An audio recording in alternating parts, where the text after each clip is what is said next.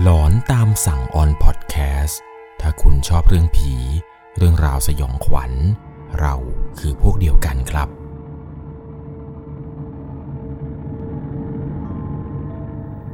สวัสดีครับทุกๆคนครับ ขอต้อนรับเข้าสู่ช่วงหลอนตามสั่ง อยู่กับผมครับ 1 1 LC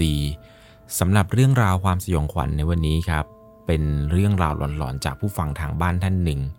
ที่เธอเองเนี่ยอยากจะมาถ่ายทอดเรื่องราวเรื่องนี้ครับให้กับผู้ฟังทางบ้านทุกๆคนเนี่ยได้รับชมรับฟังกัน เป็นเรื่องราวเกี่ยวกับการเสียชีวิตไปของแม่เธอครับ แม่ของเธอเนี่ยเสียชีวิตไปด้วยโรคมะเร็ง แต่ว่าในระหว่างที่แม่ตอนมีชีวิตอยู่เนี่ยแม่กับพ่อครับได้พยายามสร้างบ้านหลังหนึ่งเอาไว้ ซึ่งพอหลังจากที่บ้านหลังนี้สร้างเสร็จปุ๊บ แม่ก็เสียชีวิตทันที เรียกได้ว่าบ้านหลังนี้นั้น เหมือนกับจะถูกสร้างขึ้นมา เพื่อมาใช้ในงานรดน้ำศพแม่เลยแหละครับ เรื่องราวจะเป็นอย่างไร ก่อนจะเข้าไปรับชมรับฟังกันก่อนอื่นต้องบอกก่อนเลยนะครับ จะต้องใช้วิจารณญาณในการรับชมรับฟังกันให้ดีๆ เรื่องราวเรื่องนี้ครับถูกส่งมาจากผู้ฟังทางบ้านท่านหนึ่ง ผมขอใช้ชื่อนามสมมติว่าเป็นคุณน้ำฝนก็แล้วกัน คุณน้ำฝนครับได้ส่งเรื่องราวเรื่องนี้เข้ามาบอกว่าอยากจะมาแชร์ประสบการณ์หลอนๆ ที่เกิดขึ้นในชีวิตของเธอให้กับผู้ฟังทางบ้านทุกๆคน รวมถึงแฟนคลับทุกๆคนในช่องหนึ่ง LC เนี่ยได้รับฟังกัน เรื่องราวเรื่องนี้มันเกิดขึ้นเมื่อตอนสมัยเธออายุประมาณ 7 ขวบครับ แม่ของเธอเนี่ยได้เสียชีวิตจากโรคมะเร็งเต้านม สมัยนั้นเนี่ยเธอเรียนอยู่เพียงแค่ชั้นป .1 เท่านั้นเอง แล้วเธอก็ยังมีน้องอีกหนึ่งคนครับ อายุประมาณ1ขวบ 8 เดือน ครอบครัวของเธอเนี่ยเป็นครอบครัวค่อนข้างที่จะยากจนครับ ในสมัยนั้นเนี่ยตอนที่แม่ยังมีชีวิตอยู่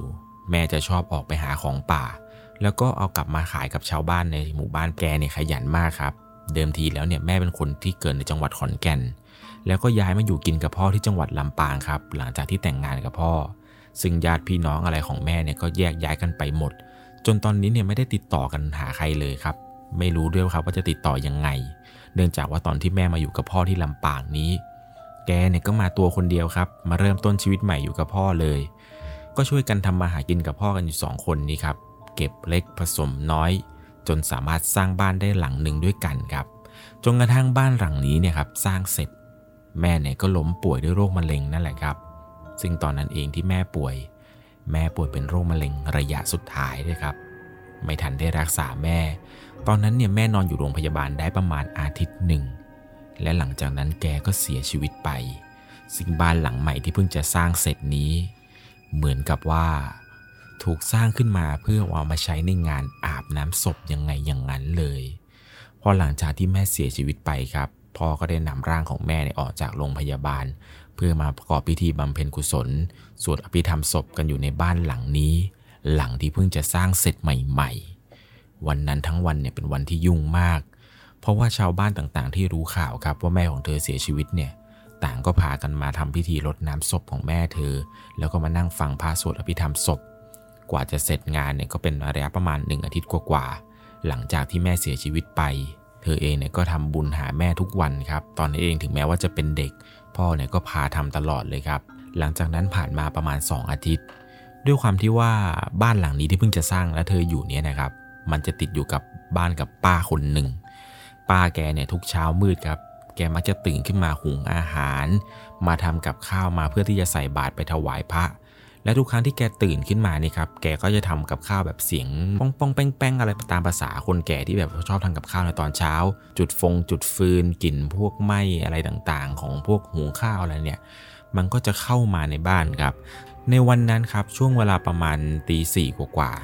ป้าคนนี้เนี่ยแกก็ตื่นขึ้นมาทานกับข้าวปกตินี่แหละครับ แต่ด้วยความที่ว่าวันนี้เนี่ยมันเป็นวันพระ แกเนี่ยก็จะตื่นขึ้นมาทำกับข้าวหลายอย่างหน่อย ด้วยความที่ว่าแกก็ทำกับข้าวไปเสียงมันก็ดังไปปุ๊บ เธอเองเนี่ยนอนอยู่ครับ รู้สึกว่าเสียงที่ป้าแกทำกับข้าวเนี่ยมันดังเกินไป ก็เลยสะดุ้งตื่นขึ้นมาในช่วงเวลาประมาณตีห้ากว่าๆตอนที่ตื่นขึ้นมานี้ครับ เธอเนี่ยค่อยๆลืมตามา แล้วก็หันไปทางประตูครับ ปรากฏว่า เธอเห็นเป็นร่างร่างหนึ่งครับ เป็นผู้หญิง แต่ร่างนั้นเนี่ยไม่มีเท้า มีเพียงแค่ผ้าสิ้นกับเสื้อยืดตัวโปรด ที่แม่นั้นชอบใส่ รู้ได้ทันทีเลยครับว่า ผู้หญิงคนนี้ที่ยืนอยู่ตรงหน้าประตู นี่คือแม่ของเธอนั่นเอง แต่ด้วยความที่ว่าเธอเป็นเด็กครับ เธอเนี่ยรู้แล้วว่าแม่เนี่ยเสียชีวิตไป ตอนนั้นเนี่ยตกใจครับ ตกใจที่แม่ปรากฏตัวขึ้นมาในลักษณะนี้ทำไมแม่มาในลักษณะที่ไม่มีขา ไม่มีเท้าแบบนี้ล่ะ ตอนนั้นเองด้วยความตกใจครับ เธอก็กลับมานอนที่เดิมแล้วก็ผ้าห่มเนี่ยคุมโปงเอาไว้ จนถึงเช้าเลยครับ ฟ้าเนี่ยสว่างจ้า เธอก็ออกจากผ้าห่มที่คุมโป่งไว้ ก็มองซ้ายมองขวาดูครับ ไม่เห็นวิญญาณของแม่แล้ว ก็รีบแง้มประตูออกไปมองซ้ายมองขวาไม่เจออะไร หลังจากนั้นเนี่ย เธอก็วิ่งออกนอกบ้านไปเลยครับ ไปเล่าเรื่องราวให้กับป้าที่อยู่ข้างบ้านคนนี้ได้ฟัง ป้าเนี่ยพอได้ฟังแล้ว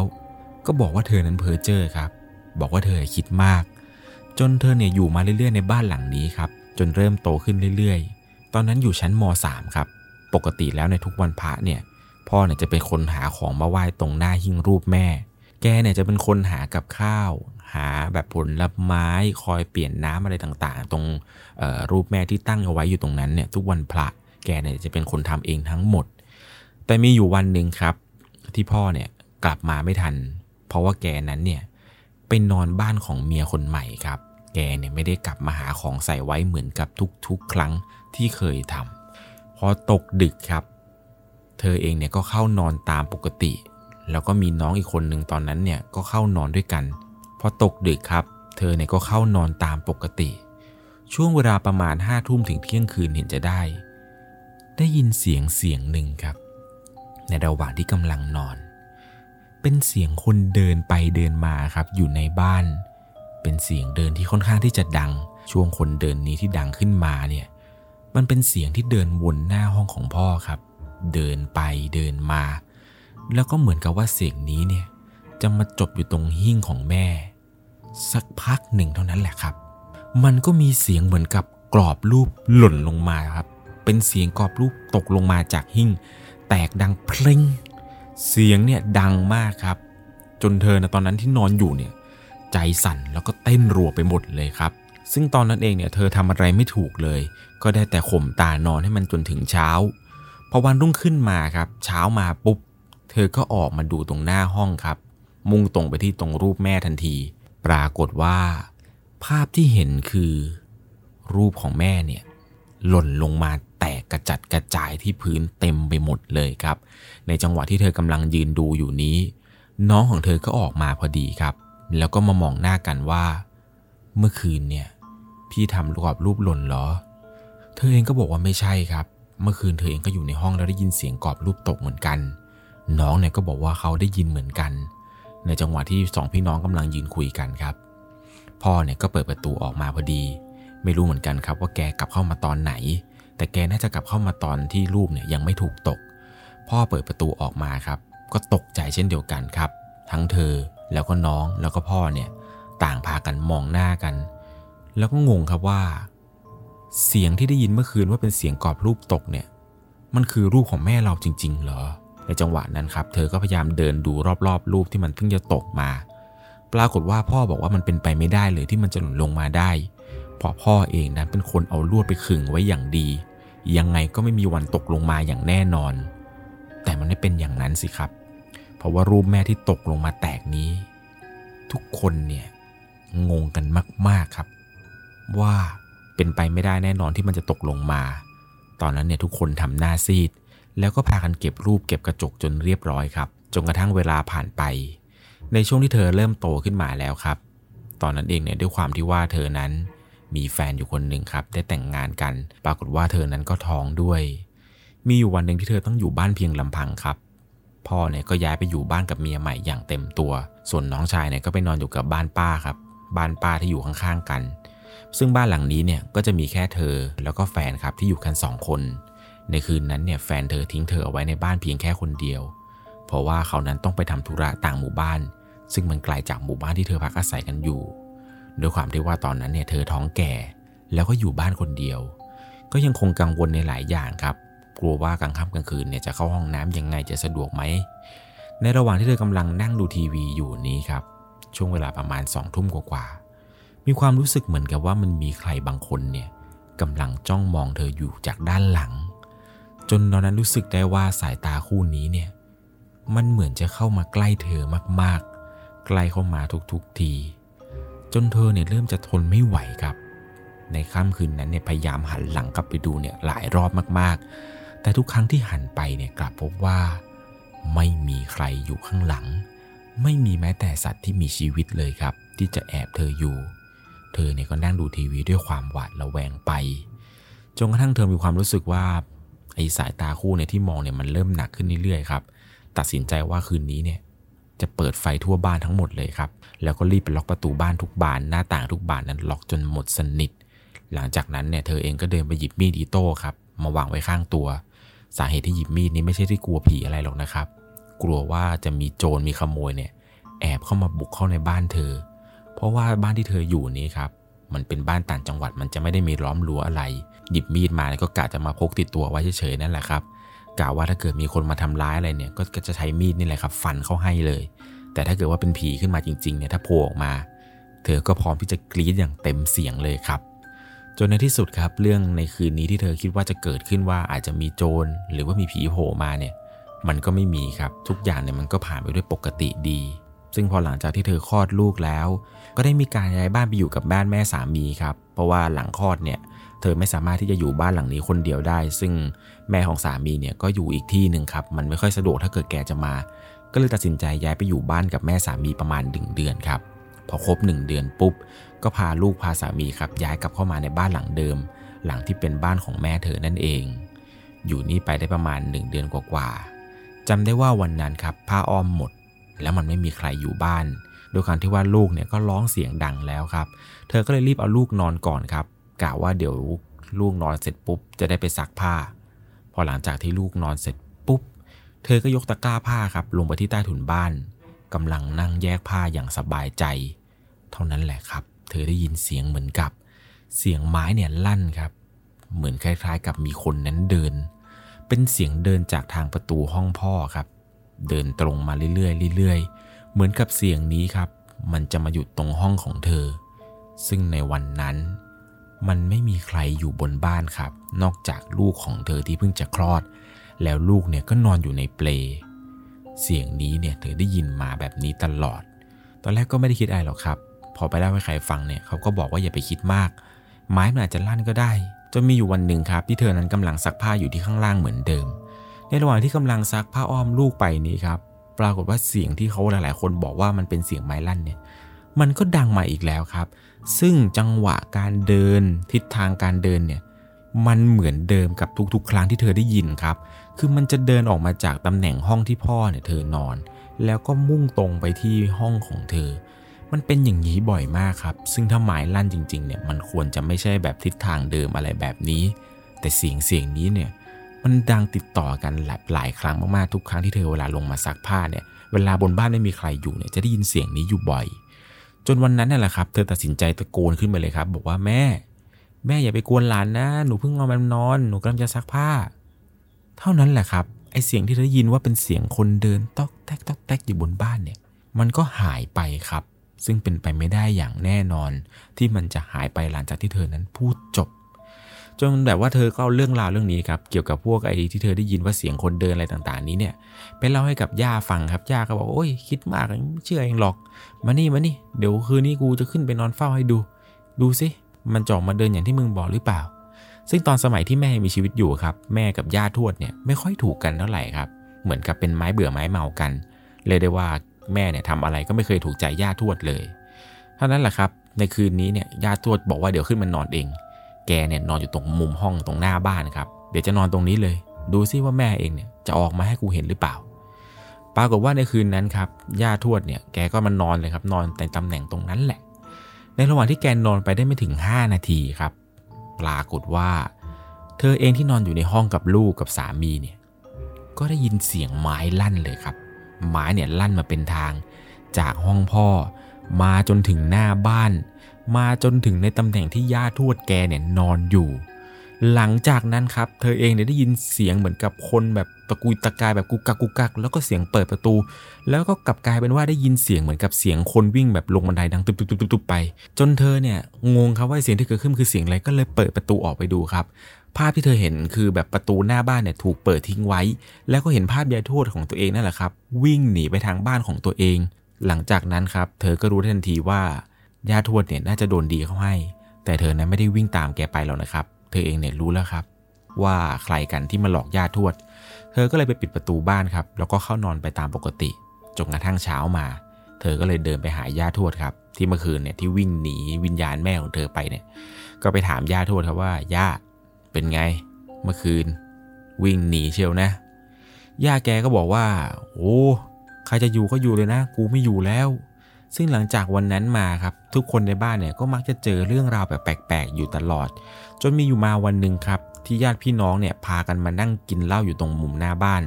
แล้วก็มาคุยถึงเรื่องราวแปลกๆที่เกิดขึ้นในบ้านหลังนี้กันครับว่ามีใครเจออะไรไหมหลังจากที่แม่เสียดูแบบทุกคนเนี่ยคุยกันประมาณว่าแม่เนี่ยน่าจะรักบ้านหลังนี้มากเลยนะ ทุกคนก็คุยกันนะว่าเรื่องแปลกๆที่ว่าเธอได้ยินเนี่ยไอ้ที่ว่าเสียงไม้ลั่นเนี่ยไม่จริงหรอมั้งคิดไปเองกันหรือเปล่า ยิ่งน้าสาวครับ พอเวลาเล่าเข้าปากทีไรเนี่ยก็จะพูดอะไรไม่รู้มั่วซั่วออกมาทุกที ในวันนั้นเนี่ยน้าสาวพูดขึ้นมาอยู่คำหนึ่งครับว่า มาเถอะ ผีแม่มึงอะ่ะกูไม่กลัวหรอก เท่านั้นแหละครับ หลังจากที่น้าคนนี้พูดจบปุ๊บ ก็ได้ยินเสียงเหมือนกับเป็นของหล่นครับ เสียงนี้เนี่ยเป็นเสียงหล่นดังกุกกุกกุกกุกกุกกุกเสียงนี้มันดังมาจากในห้องพ่อครับ มันเป็นจังหวะที่แบบว่าซิทคอมมากๆ เพราะว่าน้าคนนี้พูดจบปุ๊บ เสียงนี้เนี่ยก็ตามมาทันที เธอเองเนี่ยก็เลยมุ่งตรงขึ้นไปที่บนห้องพ่อทันทีที่อยู่ในบ้านนั้น พอเปิดประตูเข้าไปครับ ปรากฏว่า อัลบั้มรูปเก่าๆ ที่เป็นรูปสมัยพ่อกับแม่สาวๆ หล่นกระจัดกระจาย ราวกับว่ามีใครนั้นมันลื้อครับ ภาพที่เห็นคืออัลบั้มรูปที่พ่อเนี่ยใส่ไว้ในในในที่เก็บของเนี่ยหล่นกระจัดกระจายเต็มพื้นไปหมด พอทุกคนเนี่ยได้เห็นแบบสิ่งที่เกิดขึ้นนี้ครับ พากันพูดไม่ออกกันเลยทีเดียว ยิ่งตัวของน้าสาวคนนั้นที่พูดท้าทายเนี่ยยิ่งเจอหนักเลยครับน้าคนนั้นเนี่ยโทรมาเล่าให้ฟังในอีกวันรุ่งขึ้นครับว่า หลังจากวันนั้นที่พูดจบ แล้วก็กลับบ้านไป แกบอกว่านะ่ะคืนนั้นเนี่ยแม่ของเธอ แวะไปหาแกที่บ้านครับ แกเล่าให้ฟังว่าหมาที่บ้านครับ ที่เขาเลี้ยงกับหมาที่ปากซอยเนี่ย มันพากันหอนเป็นเสียงแบบเป็นเสียงดังลั่นทั่วไปหมดเลย และในระหว่างที่แกกำลังนอนนั้น มันเหมือนกับว่ามีอะไรมากระแทกหลังแกครับ นอนนอนอยู่เนี่ยมันมีความรู้สึกเหมือนใครเนี่ย เอาเท้าถีบเธอจากใต้เตียงครับ แบบกระทุ้งกระทุ้งตรงแบบใต้ที่นอนเธอ จนเธอเนี่ยนอนไม่ได้ครับ ต้องลุกขึ้นมาสวดมนต์ขอให้เจ้าที่เจ้าทางเนี่ยคุ้มครองเธอ หลังจากนั้นเนี่ย เธอก็เหมือนกับจะได้ยินเสียงเป็นเสียงหัวเราะครับ เป็นเสียงหัวเราะที่แบบเป็นเสียงหัวเราะที่จำได้สนิทใจ เพราะไอ้เสียงเสียงนี้ครับมันคือเสียงของแม่เธอนั่นเอง